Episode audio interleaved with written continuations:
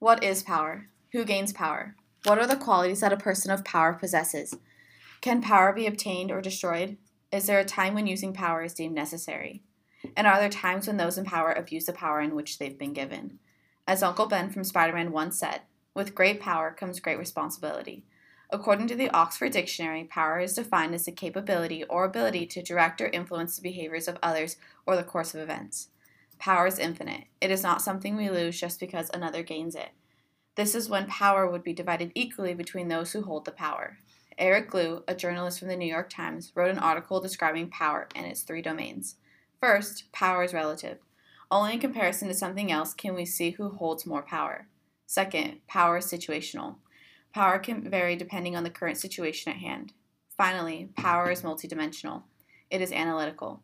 Think of multidimensional power as hard and soft power, and when to use either is analyzed by the person or people whom control the power. Eric Liu finalizes that article with a statement Power is something we all have and not need be shy about using, but how we use it is what matters.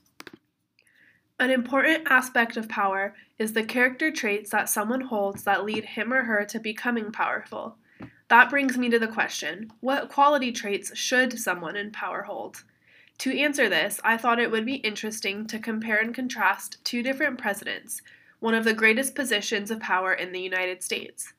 A study done by Gallup in 2009 on President Barack Obama found that his predominant character traits included willingness to make hard decisions, a strong and decisive leader, and empathetic. In his two terms, President Obama's approval rating peaked at 67% and the low was 40%. In contrast, Americans have found that President Trump's predominant character traits include ambitious, exploitive, narcissistic, and tending to have a dominant or controlling pattern. President Trump's highest approval rating thus far was a 47%. When it comes to power, it is important to understand how it comes about. Not all power is created equal, and not all power is obtained the same way. To help understand this, we've broken the aspect of power into six types of social powers reward power, coercive power, referent power, legitimate power, expert power, and informational power. Reward power is the ability to give rewards when others comply with your wishes. An example of this would be a boss who offers a bonus to whomever sells the most product that month. Coercive power, on the other hand, is the opposite of reward power. It's the ability to deliver punishment. While coercion can be, be effective in the short term, it creates resentment and individuals will try to end the relationship. An infamous example of this would be Hitler. Many of his followers didn't agree with what he was doing, but feared what would happen to them if they didn't comply. Referent power. This is where role models come into play. Referent power is when somebody wants to be like you. They find you attractive in some way and they model your behavior or your thinking. An example of this would be celebrity followers. Legitimate power. Legitimate power is what that comes from your position or role. It's positional authority. They are often appointed or voted into their position. The unique aspect of legitimate power is that it's not about rational arguments. The power comes from the position or role itself. And a great example for this would be politicians. For example, presidents may come and go, but the role is always a powerful one. Expert power. This goes with the notion that knowledge is power. Expert power is where expertise or knowledge is the source of power. This is where credentials, awards, and know how play a role. You end up deferring to greater knowledge for the area of expertise, such as a doctor or a mechanic.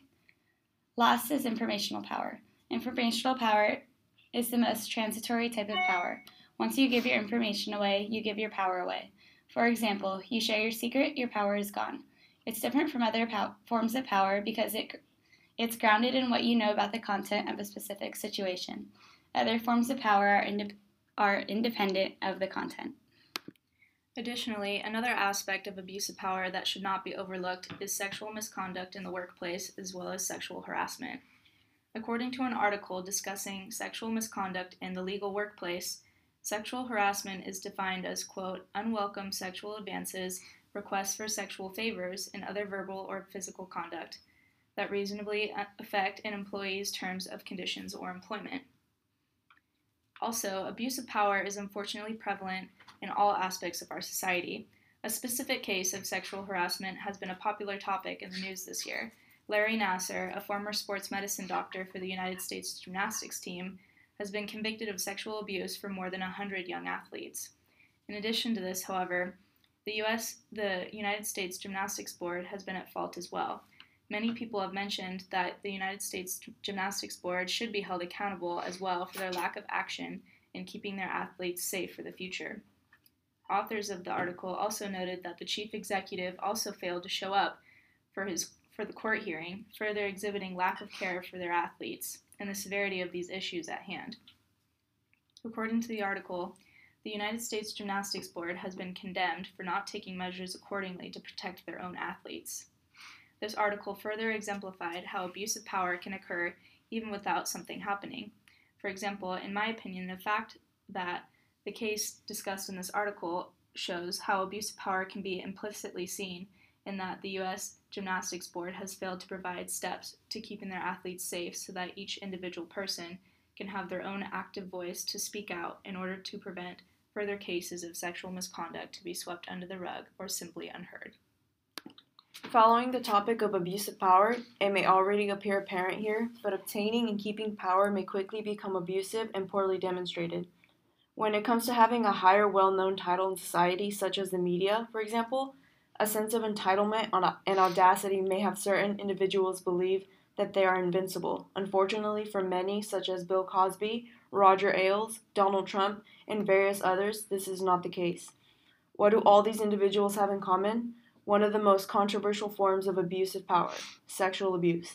As we've seen time after time, cases like these that involve well-known and or well-respected people can quickly lose their place in power and have their name discredited throughout the world of media.